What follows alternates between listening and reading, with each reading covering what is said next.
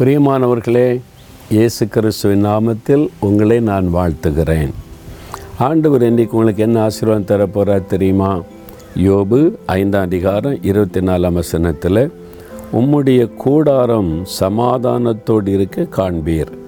உம்முடைய வாசஸ்தலத்தை விசாரிக்கும் போது குறைவை காண மாட்டீர் அதாவது உம்முடைய கூடாரம் உங்களுடைய வீட்டில் சமாதானம் இருக்கும் குறைவு இருக்காது.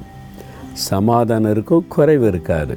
ஆண்டவர் சொல்கிறார் உங்களை பார்த்து என் மகனே என் மகளே சமாதானம் இருக்கும். உன்னுடைய வாழ்க்கையில் உன் குடும்பத்துக்குள்ளே உன் வீட்டுக்குள்ளே சமாதானம் இருக்கும்.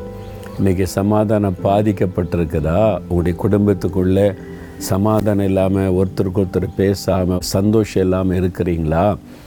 இல்லை உன் கூடாதத்துக்குள்ளே சமாதானம் இருக்கும். குறைவு இருக்காது. ஏதோ ஒரு குறைவு இருக்குதா? அந்த குறைவு நிமித்தமாக நீங்கள் நெருக்கப்பட்டு வேதனைப்பட்டு அவமானத்தை சந்திக்கிறீங்களா? குறைவு இருக்காது. நான் உனக்கு சமாதானத்தையும் தருவேன் குறைவை நிறைவாக்குவேன்னு ஆண்டு சொல்கிறார் நீங்கள் விசுவாசிக்கிறீங்களா? நீங்கள் விசுவாசிக்கணும் வாக்கு தாண்டவரே ஆண்டவரே. எங்கள் வீட்டில் நிறைவான சமாதானம் இருக்கும். எல்லா குறைவையும் நீங்கள் நிறைவாக்கிடுவீங்க நான் விசுவாசிக்கிறேன்.